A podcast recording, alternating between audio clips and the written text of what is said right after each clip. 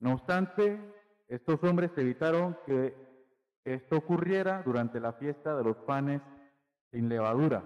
Ahí leemos sobre ello en los versículos 1 y 2. Antes que ocurriera el arresto de Jesús, según el, el escritor Juan Marcos, Jesús fue ungido en Betania, donde indicó que dicho acto fue preparándolo para la sepultura y que aquella mujer hizo lo que podía hacer.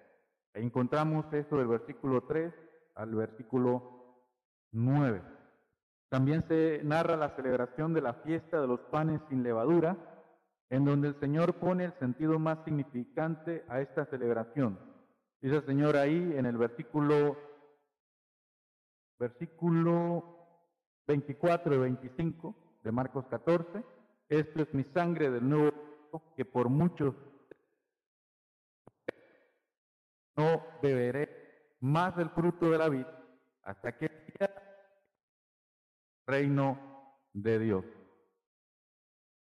Eh, también encontramos la, muerte, la negación de Pedro anunciado y el relato del arresto, en donde participó otro de sus apóstoles y fue Judas, como sabemos, ¿no? Judas Iscariote. Y en todos estos hechos, en todos estos eventos que se nos narran, nos hacen ver lo que Jesús tenía en mente, mientras los demás tenían otras ideas y otras perspectivas. Mientras todo esto ocurría, unos pensaban una cosa, otros otra, pero Jesús sabía qué iba a pasar. Jesús sabía que era el momento del sufrimiento. Así que él estaba atento a todo lo que estaba pasando, lo que estaba ocurriendo. Él estaba, él sabía que era el momento de la verdad mientras los demás estaban despistados y no entendían realmente el impacto de lo que iba a ocurrir. Después de su arresto, vemos a Jesús ante los principales sacerdotes, los ancianos y los escribas, en donde el sumo sacerdote le pregunta, ¿eres tú el Cristo, el Hijo del bendito? Ahí en el capítulo 14, versículo 61 encontramos esa pregunta y la respuesta de Jesús, donde él dice, yo soy, fue suficiente para que este concilio condenara a Jesús a la muerte por aceptar ser igual a Dios.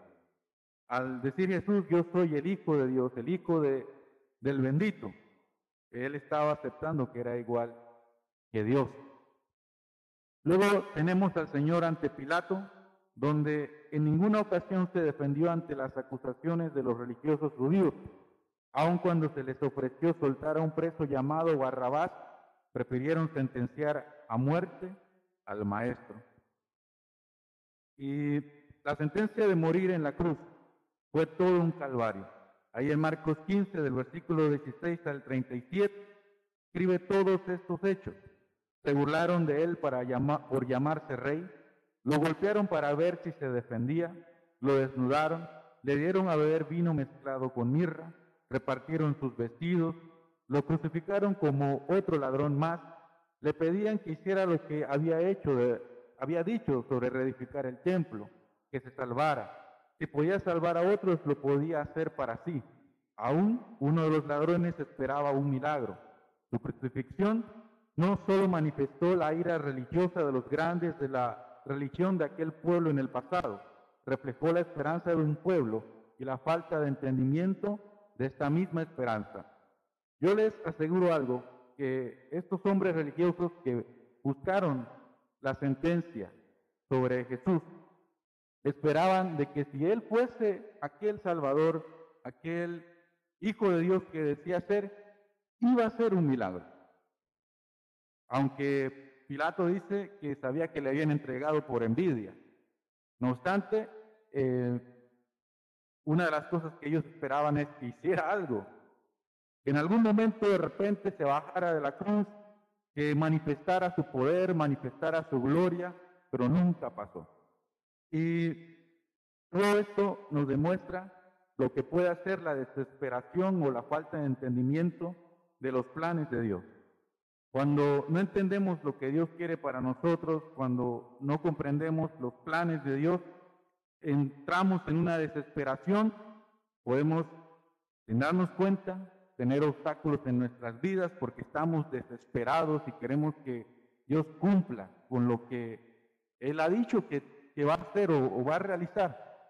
Y a veces no esperamos, queremos que Dios haga lo que, lo que pensamos que debe realizar. Como bien enseñaba el pastor en la mañana. Entonces, veamos la cruz como un plan de Dios para hombres que desconocen el camino, desconocen el camino de Dios, de gente que piensa que su vida es lo mejor, sin ver que lo mejor lo están perdiendo, que es la vida en Jesús. Ahora, en todo esto que he, relatado y que les he leído, muchas personas que estaban con Jesús la cruz tuvo un valor y un significado. Y quiero que meditemos en el significado que tomó la cruz para muchas personas que estuvieron enfrente de ese sacrificio, enfrente de esa muerte. La cruz tomó un valor, tomó un sentido. Y de cierta forma, para ellos era algo que no iba a pasar, que no iba a ocurrir. Pero que luego que pasó, la cruz vino y llegó a tener un significado diferente para ellos. Entonces, el proyecto de la cruz que Dios había trazado para una mujer fue la de ver al Salvador partir, para luego tener la esperanza de su regreso. Ahí en Marcos capítulo 14, versículos 6 y 7 dice, pero Jesús dijo, dejadla, ¿por qué la molestáis? Buena obra me ha hecho Siempre tendréis a los pobres con vosotros. Cuando queráis les podréis hacer bien, pero a mí no siempre me tendréis. Esta mujer, la, la, cruz para esta mujer se convirtió en una esperanza, porque ella sabía, o por lo menos en su, declaró de que Jesús iba a morir eh, y que no lo iba a ver más. Y aunque no lo expresó, pero de cierta manera su acción dio a entender de que aunque fuese a la sepultura, nuevamente de alguna manera iba a regresar, o fuese a resucitar o no fuese a volver. Pero la cruz para esta mujer se convirtió en un momento de esperanza. Fue el inicio de su esperanza, fue el inicio de su esperanza para su vida. La cruz significó lo que ella estaba creyendo. Y a veces la cruz del Señor y es así, la cruz de Cristo se convierte en una esperanza para nosotros. En los problemas, en las dificultades, en las luchas, en los tiempos en la, en la que no conocíamos a Dios, la cruz de repente se convirtió en una solución para nosotros. Hay muchas personas hoy en día que están, tienen una, esperan recibir algo de Dios. Y de repente la cruz es aquello que ellos están buscando. Tal vez no sea la solución para tu enfermedad, la no sea la solución para tus problemas, la solución para tus dificultades, pero sí es la solución para su pecado, es la solución para una esperanza que no tiene, sí es una solución para una lucha tan que está enfrentando fuegos en su carne. Entonces la cruz llega a significar la esperanza para una persona que lo abraza, que lo recibe. La cruz se torna de esperanza y nos da a nosotros y nos dio a nosotros esa esperanza. Así que la cruz para muchas personas hoy en día también es un significado de esperanza. Y claro, no de una esperanza de quitar los problemas, pero sí una esperanza de, de ver que la presencia de Dios les acompaña, les ayuda y que el problema más grande que tienen, que es el problema del pecado, pueden ser librados, pueden ser solucionados y pueden batallar sus luchas mejor, mejor como lo están haciendo. Así que la cruz es una esperanza que nosotros podemos llevar a las personas. Las personas lo pueden recibir, lo pueden aceptar lo pueden tomar y lo pueden abrazar y regocijarse en aquella esperanza. A veces vemos a las personas, no conocemos sus corazones, no sabemos lo que hay dentro de ellos, pero es importante de que nosotros entendamos de que aunque no expresen nada o no digan nada eh, eh, por palabra, ellos necesitan esperanza. Y tenemos que entender que hay que darle esa esperanza por medio de la cruz. En un sentido negativo, ahí en Marcos 14, versículos 10 y 11, dice, entonces Judas Iscariote, uno de los doce, fue a los principales sacerdotes para entregar. Se alegraron y prometieron darle dinero. Y y Judas buscaba oportunidad para entregarle. A este hombre le dijeron, te vamos a dar plata si tú nos entregas a Jesús. Así que este hombre estaba muy contento porque iba a recibir dinero. La cruz para Judas Iscariotes fue el momento oportuno para ganar algo más de plata, algo más de dinero, hacer un buen negocio. ¿Cuántas personas ven el sacrificio de Jesús como una manera de ganar algo en este mundo? ¿Cuántas personas hoy en día ven el tema de la religión una oportunidad para sus ingresos? Para nosotros, la cruz significa renunciar a las ganancias de este mundo. Y fue lo que Judas no entendió. Al fin, lo que él realizó fue un desperdicio. Él pudo haber recibido 30 piezas de plata, fue, pero un desperdicio lo que él recibió. Realmente lo que valió más fue lo que hizo Jesús, lo que él le enseñó, lo que él compartió en su vida. Así que la cruz para nosotros no significa ganar dinero, ganar plata, tener riquezas en este mundo. La cruz significa renunciar a las de este mundo. La cruz significa el, inicio de la La cruz también significa pérdida, la pérdida de cosas de este mundo. Hay muchas personas que están preocupados por ganar dinero, por tener un buen negocio, pero no se preocupan por sus almas. No se preocupan por cómo están perdiendo sus en este mundo. Y nos corresponde, nos toca a nosotros decirles a ellos, están desperdiciando sus vidas por la riqueza, por la de este mundo. Decirles que hay algo más precioso que está en un hombre que está en una cruz muriendo tan sangriento. Entonces, la cruz también significa una renuncia a las ganancias de este mundo. La cruz significó un momento de burla para otros. La cruz era una cruda manera romana de decir lo que le sobrevendría a aquel que se revelara a la orden establecida. La cruz era un mensaje de los, del, gobierno romano. Era para decir, si tú, lo, si tú robas, mira lo que te va a pasar. Era una manera cruda de advertir contra los que querían ir en contra de la ley. Pero en aquel lugar cuando iban aquellos soldados a crucificar a los malhechores, se manifestaba el estado más vil del hombre. Las burlas, las mofas, eran el alimento constante de aquellos que llevaban a las personas a la cruz.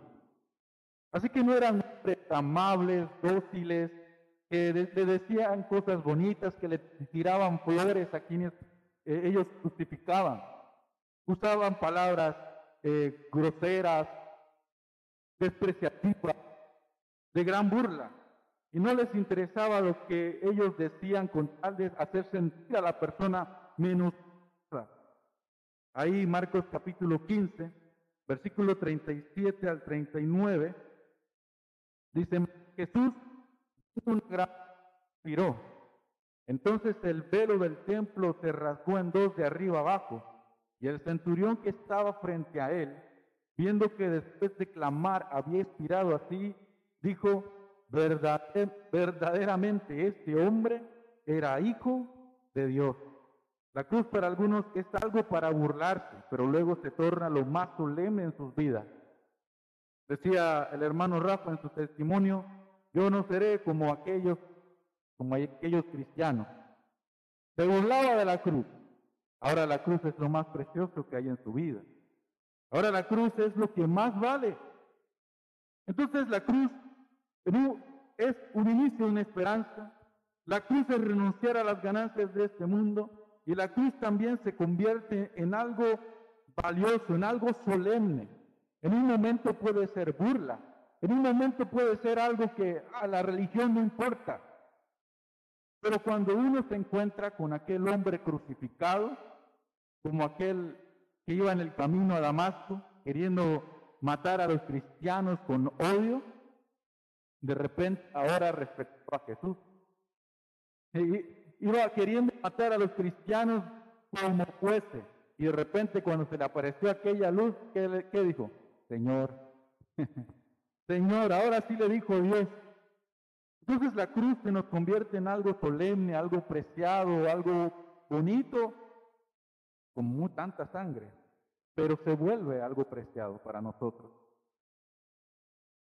La cruz para algunos es probar si Jesús es real. Algunas personas eh, le van pidiendo a Dios, si tú eres real, haz aquello, hazme esto. Y cuando se dan cuenta, el Señor lo hace. Hay en Marcos 15, vamos a leer versículo 31 y 32 en la primera parte, de esta manera, también los principales sacerdotes, escarneciendo, se decían unos a otros con los escribas, a otro asimismo no se puede salvar. Rey de Israel, descienda ahora de la cruz para que veamos y creamos. Y dice ahí, también los que estaban crucificados con él le injuriaban. Entonces, para algunas personas, eh, la cruz es como algo irreal, que realmente no pasó nada ahí. Que si, Dios fuese real, hubiese hecho algo diferente. Pero la verdad,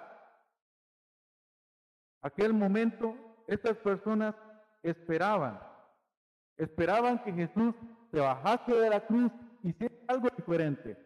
Y la verdad, Jesús se bajó de la cruz, lo hizo, pero no como ellos pensaban, porque llegó a bajar de la cruz, llegó a estar en un sepulcro, lo hizo y luego se libró, pero no se libró de las manos de los malhechores, de los principales sacerdotes, él se libró de algo mayor, de un poder mayor que los romanos o los religiosos. Él se libró del poder de la muerte, algo que nadie había podido hacer y que nadie podía hacer. Ellos querían ver a Jesús bajar de la cruz y él bajó. Y cuando bajó, resucitó, hizo algo mayor que lo que ellos esperaban o pensaban. La cruz es algo que algunos esperan darle alguna clase de explicación lógica. Esperan que todos estos hechos lleguen a, ser explicados de alguna u otra forma, como una teoría más de la vida. Pilato esperaba aplicar su juicio justo, en Marcos 15, 9 al 15. Él no pudo entender qué estaba pasando realmente frente. Pilato no entendió que lo que estaba ocurriendo es que estaba en juego su propia salvación, el propio rescate de su alma. Y ahí estaba ese hombre que lo iba a poder rescatar. Él no sabía lo que estaba, lo que estaba pasando. Y él quería aplicar su juicio justo, recto. Delante de él estaba en juego la redención de Pilato, mi redención, el rescate de muchos, y que esta era la manera en la que Dios lo había establecido. La cruz es el poder de Dios, manifestado de manera vil en un mundo perdido. Sin más explicaciones, sin más teorías, es Dios manifestando su poder redentor. La cruz es para rescatar a las personas. Está, fue diseñado, fue confeccionado para ser un símbolo de redención. Ahora hay algunos que lo usan como collar y todas esas cosas, ¿no? Pero cuando digo que fue diseñado como un símbolo de redención, es que como bien lo dice Pablo en sus cartas, lo más ridículo, lo más absurdo, lo más cruel fue tomado para hablar de salvación, de hablar de redención, la cruz de Jesús. Así que a veces quisiera uno darle explicación, decir qué está pasando, qué está ocurriendo. Pero la verdad es que Dios quiso que fuese de esta manera. Que ante el sufrimiento de un hombre, los otros fuesen librados. Que ante, ante la muerte de un hombre, los demás de su vida. Que ante la burla de uno, los otros recibiesen. La cruz para otros se ha vuelto aquello que quieren seguir, pero no hayan las fuerzas para hacerlo. Piensan que es un camino fácil, que no encontrarán minas en su vida, que no hallarán ningún tipo de obstáculos que lo estorben para seguir al Salvador. Pero la cruz es el momento más desafiante para todo aquel que busca de Dios, de su voluntad. La cruz es un emblema que no llevamos en el cuello o en alguna forma de tatuaje. La cruz es lo que llevamos ahora en el corazón, tatuado en el corazón renovado. Ahí en Marcos capítulo 14, versículos 26 al 31 dice, hubieron cantado el himno, salieron al monte de los olivos. Entonces Jesús les dijo, todos os escandalizaréis de mí noche, porque el pastor y las ovejas serán dispersadas, pero haya resucitado, iré de la Galilea. Entonces Pedro se escandalicen, yo no. Y le dijo Jesús, de cierto te digo que tú hoy, en esta noche, el gallo haya cantado dos decía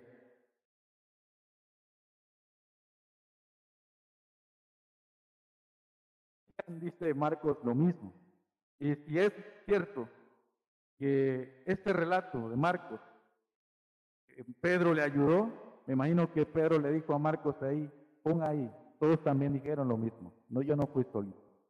Mire, así que la cruz se convierte en el momento más gente para aquellos que queremos seguir a Jesús. Es el momento que, a la que, en donde realmente demostramos cuánto amamos al Salvador, porque nos enfrentamos a las burlas, nos enfrentamos al Irán, nos enfrentamos a, a, a nuestro propio yo, a renunciar a las cosas que queremos. Así que la cruz es el desafío a todo creyente de llevar la burla, el escarnio, de llevar lo inexplicable, de llevar lo más solemne en sus corazones a otras personas. La cruz es el lugar, el momento más desafiante, debe ser el momento más desafiante para nosotros. Entonces, hermano, quiero exhortarle que la cruz no solo sea parte de nuestro conocimiento, de otra cosa más que sabemos, sino que sea parte de una vida que realmente ha conocido al Salvador, que le ha quitado las dudas, que le ha fortalecido, que le ha animado, que le ha cambiado, que lo ha levantado, que le ha dado lo mejor y que por ello no tiene otra forma de agradecer que solo rindiéndose a Él nuevamente. Si cuando usted se convirtió y usted se rindió a la cruz, no hay razón para no volverse a rendir ante los pies del Salvador, ante, ante su sufrimiento, ante lo que Él hizo. Entonces, hermano, rindámonos, rinda su voluntad, rindamos nuestras, nuestras voluntades ante el Salvador y aceptemos lo que Él nos brinda. Él nos brinda burla, Él nos brinda pérdida, Él nos brinda desperdicio de las cosas de este mundo. Entonces, venga y, vengamos y aceptemos lo que el Salvador nos está brindando. Y como bien lo, dicen en varias, varios mensajes y varias personas, si si Jesús aceptó todas las cosas que sabemos, ¿por qué nosotros no aceptarlas también?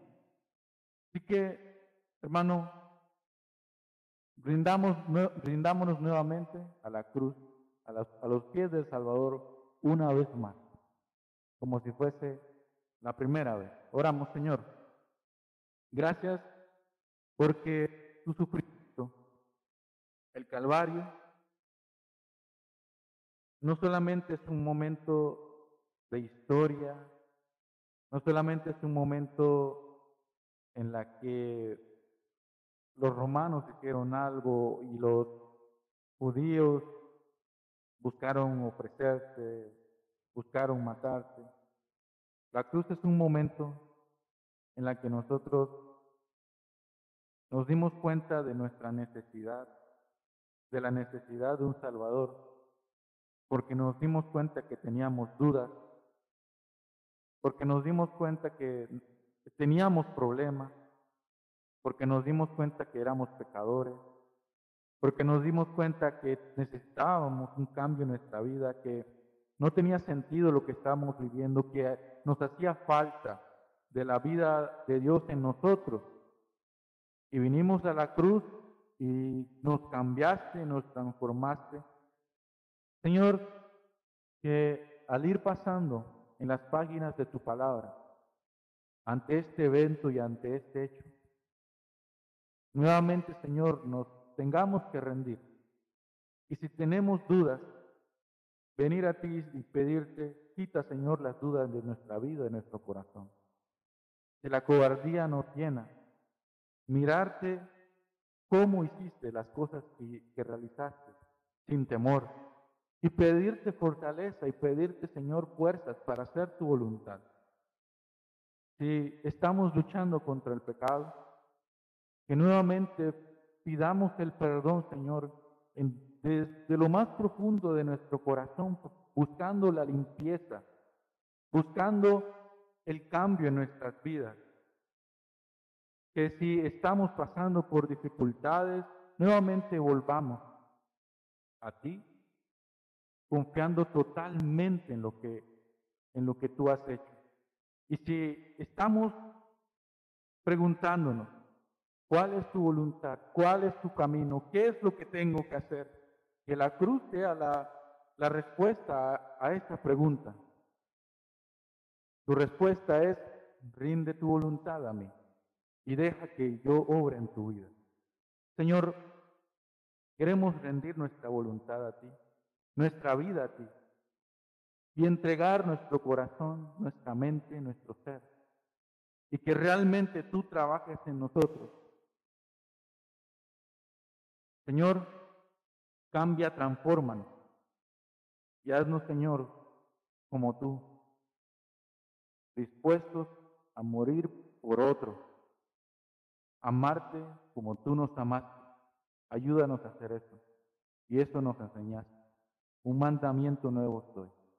Señor, ayúdanos a hacer eso. Gracias, Padre, por ayudarnos a recordar lo que hizo tu Hijo, tu Hijo Jesús en la cruz. Señor, bendice tu palabra, grábalo en nuestro corazón y ayúdanos a hacer tu voluntad en el nombre de Jesús. Amén.